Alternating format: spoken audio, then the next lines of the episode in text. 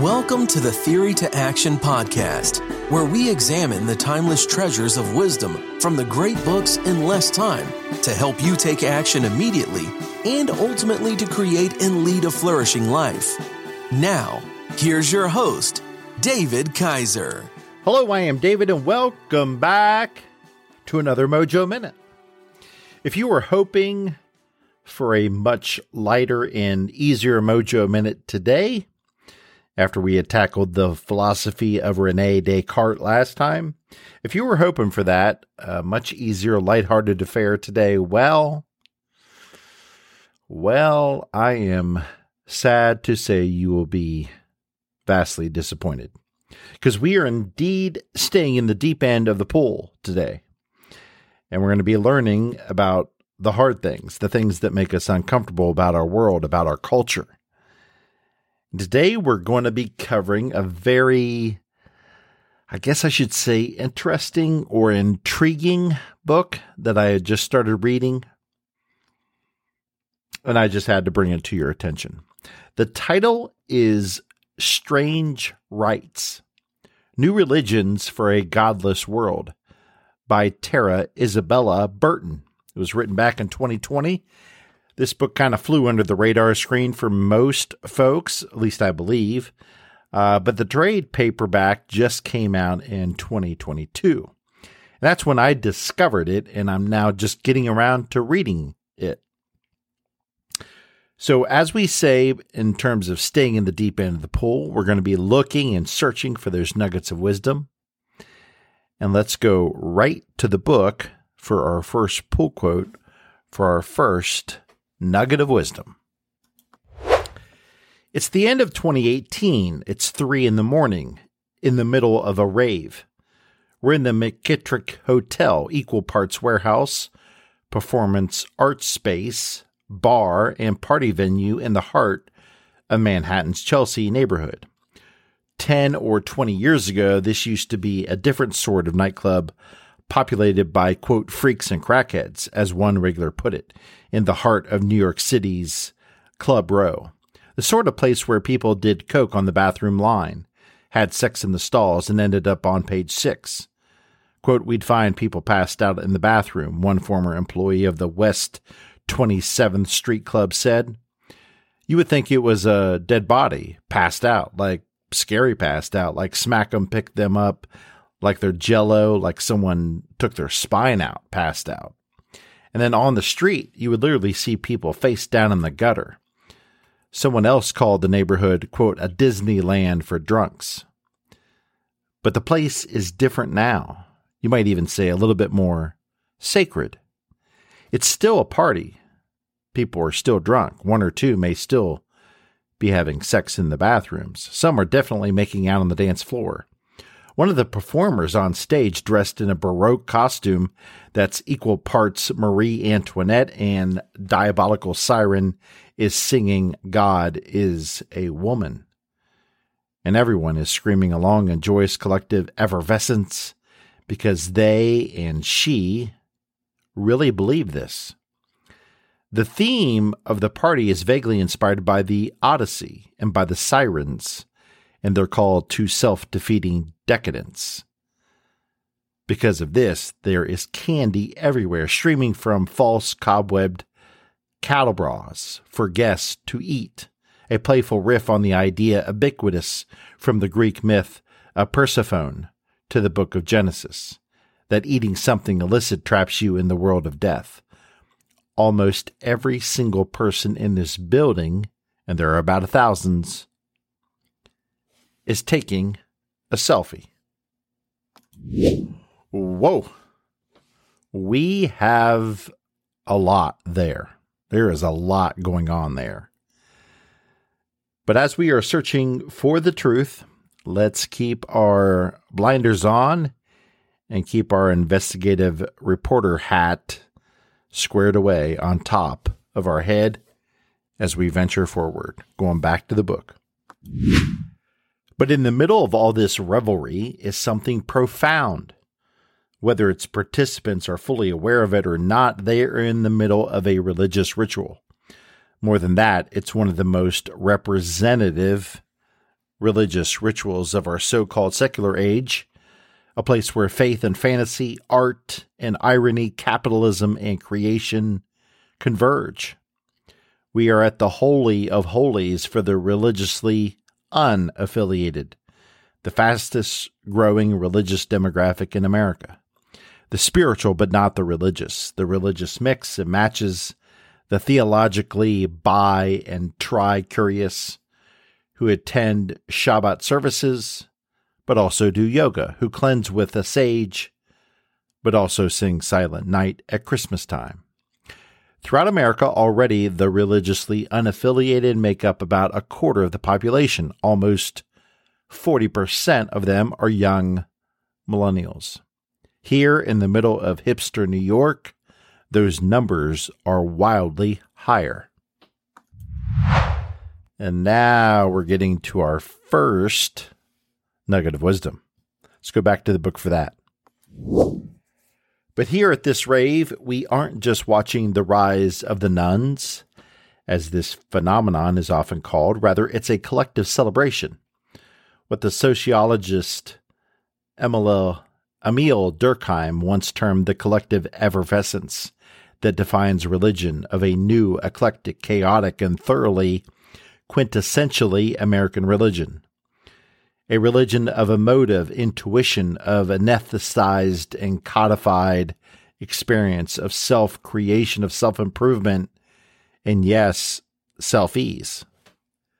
A religion for a new generation of Americans raised to think of themselves both as capitalist consumers and as content creators. A religion decoupled from the institutions, from the creeds, from metaphysical truth claims about God or the universe or the way things are, but still seeks in various and varying ways to provide us with the pillars of what religion always has meaning, purpose, community, and ritual. And there you go.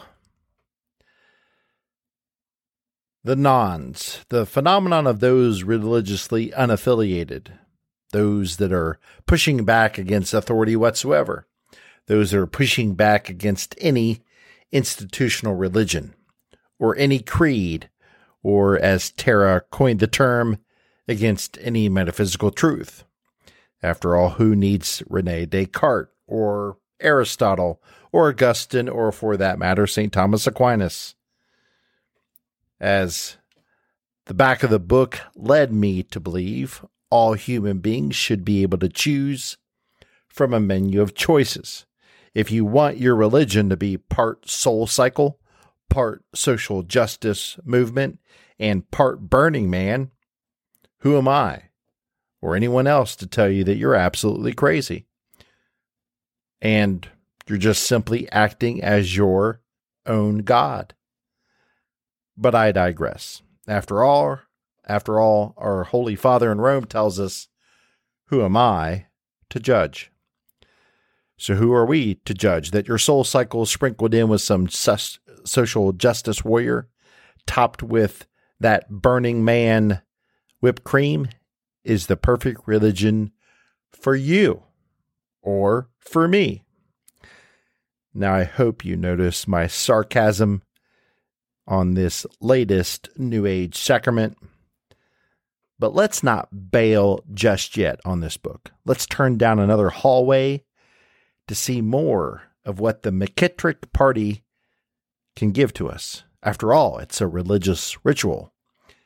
And let's see what's more taking place.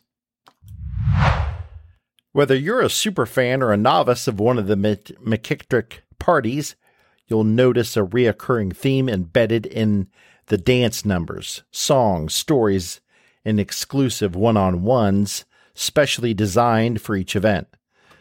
The McKittrick has a distinct and consistent ideological system underpinning its plays and parties alike. The world was a darkly magical place. Hecate and her witches were pulling the strings. They'd seduce uptight virgins and make them into mononades. They'd eat their hearts and lick their bones. The witches were evil, sure, but they were also fun, the way Milton's Satan was fun. Hecate's signature appearance, the revival, at almost, or I'm sorry, the reveal at almost every party that she and her witches, witchy acolytes were behind some incident or another engendered applause, not offense. After all, Hecate is cool. In the world of the show, at least she stands for personal freedom, for bodily autonomy, for sexual agency and empowerment, for unabashed, unapologetic being. She doesn't just break the rules, she makes her own. She tricks that silly, haunty Macbeth, ironically, the actual Macbeths feature little in the fandom, into throwing away his life in a futile power conquest. She wears a basket red dress with a black ostrich trim. She is sexy. She's living her best life. We're supposed to side with the witches, at least secretly. When we celebrate Hecate and her witches, when we scream along as confetti pours down from the warehouse roof, we're celebrating her agency, our agency to live freely. And then later we read about Shelley, going back to the book. From one vantage point, Shelley's act was quite simple. She was a fan playing around with the themes of her favorite media property, not so different from dressing as a character from Star Trek or Buffy at Comic Con, although even these, as we'll see, are deeply imbued with religious significance. But seen another way, what Shelley was doing, well, was extremely 2019. At three in the morning, at the heart of a $100 ticketed rave dedicated celebrating the sexual subversion and empowerment potential of a witchcraft, at a theater space that started a national craze for experimental, enchanted, and Instagrammable performances, bolstered by an internet fueled fan culture obsessed with creating newer and ever more elaborate symbolic rituals in search of an intimacy and a meaning and a homecoming, flanked by a close knit community of superfans who have devoted tens of thousands of dollars to uncovering the mysteries of this enchantment, Shelley created a religious, but not really, but actually kind of yes ritual that spoke to what sinners, I'm sorry, that spoke to what people really, really needed. She blessed the sinners, in her words, and the sinners embraced her. So, what about all this? Let's wrap up what we know from the book about Shelley and the McKittrick party. Going back to the book. But the story of Shelley and McKittrick and its superfans however seemingly fringe and specific, is also the story of a religious sensibility of a whole generation. It's the story not just of the religious nones, but of an even broader category those who aren't rejecting religion, and here's our nugget of wisdom, but rather remixing it. It's the story how more and more Americans and are particularly how more and more millennials envision themselves as creators of their own bespoke religions, mixing and matching spiritual and aesthetic and experimental and philosophical traditions. It gets better. The remixed hunger for the same things human beings have always longed for a sense of meaning in the world and a personal purpose within that meaning, a community to share that experience with, and the rituals to bring the power of that experience into achievable everyday life but they're doing it differently. Or at least I think they are. More on that in the coming chapters. Today's remixed reject authority, institution, creed, and moral universalism. They value intuition, personal feeling, and experiences. They demand to rewrite their own scripts about how the universe human beings operate. Shaped by the twin forces of a creative, communicative internet and consumer capitalism, today's remixed don't want to receive doctrine to assent automatically to a creed. They want to choose and more often than not purchase the spiritual path that feels more authentic and more meaningful to them. They prioritize institutional spirituality over institutional religion. And they want, when available, institutional options fail to suit their needs, the freedom to mix and match to create their own daily rituals and practices and belief systems. And there we go. Today's remixed, as Tara so coins the term, they reject authority, institution, creed, and moral universalism. They value intuition, personal feeling, and experiences. They want to write their own script. Like we said earlier, they want their soul force sprinkled in with their social justice warrior and topped with a little burning man. And maybe if you're into it, you could do some hot yoga too. You get to pick your own religion, your own rituals, your own practice. Hmm. When I originally picked up this book, I thought we would have a detailed investigative reporter objectively looking at all these new strange rites and help us to see what they see and what we're all seeing anywhere and everywhere. But I was wrong. No matter. Let's finish searching for what can be a salvageable series perhaps of a, of a nugget or two of wisdom and of truth. Let's go back to the book for some final quotes.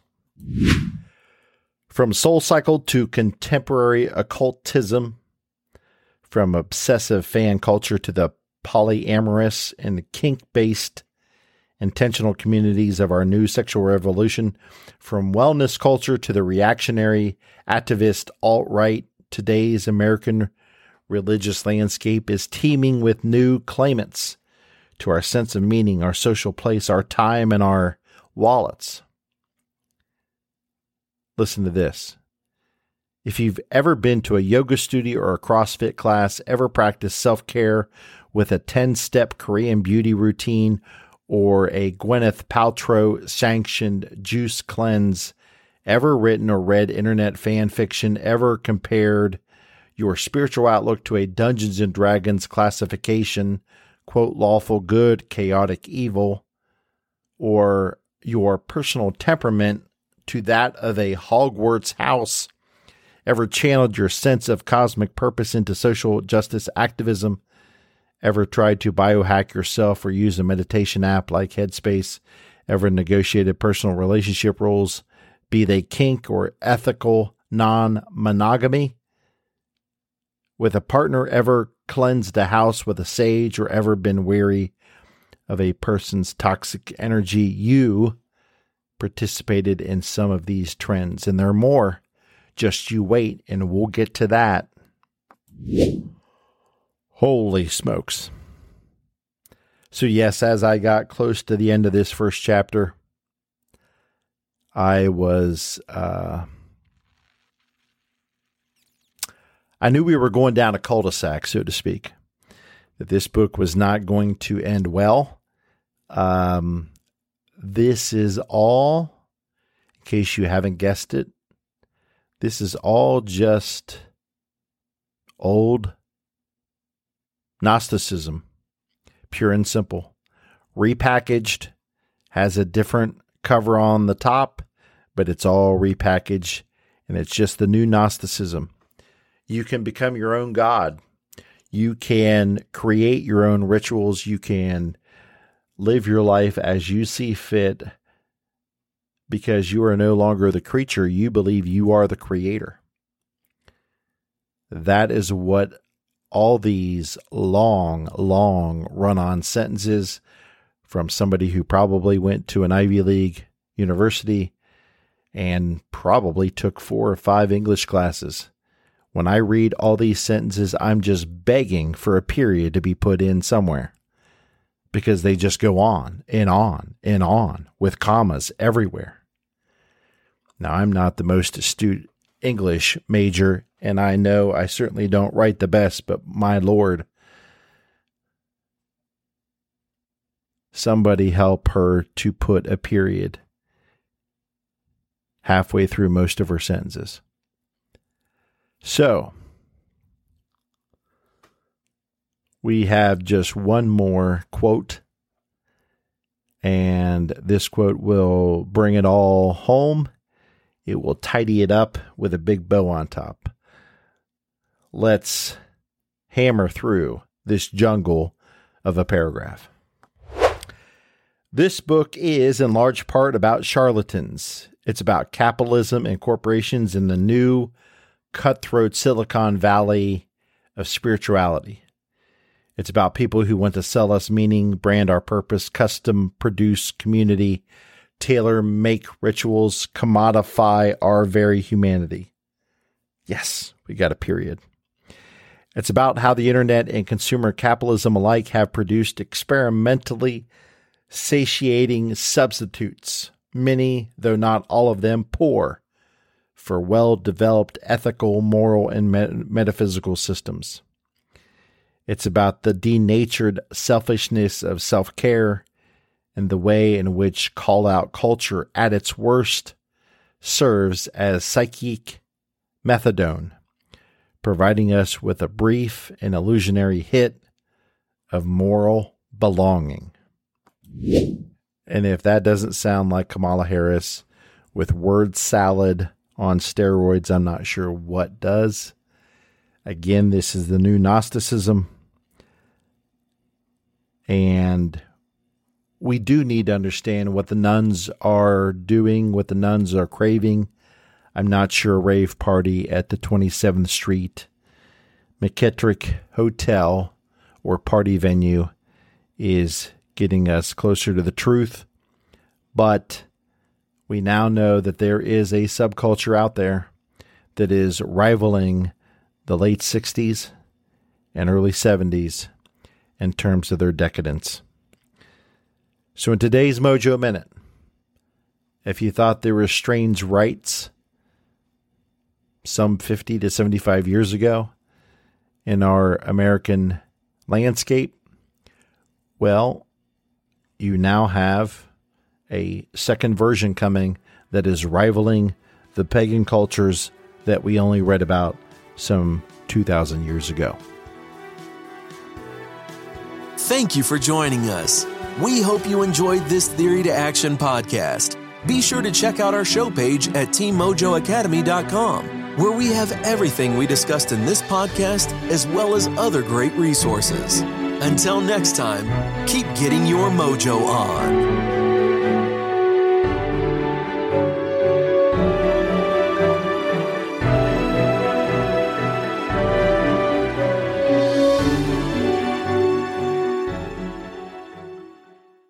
Are you a voracious reader who yearns for a deeper understanding of your favorite books? Or perhaps you're a busy professional seeking to enrich your knowledge but short on time. The Mojo Academy 2.0 is your perfect solution. Our revamped service now includes beautifully designed monthly written reviews in PDF format to accompany our popular audio reviews. These aren't just summaries. These are comprehensive and insightful explorations of each book, packed with the actual quotes from the book to enhance your understanding. With usually 69 pages per review, they are perfect reference tools to take your learning to the next level. Get your free Mojo Academy review in written format at teammojoacademy.com or click on today's show notes for that free link. Again, teammojoacademy.com or click on today's show notes, and you will see the link for the free written review. Get yours today.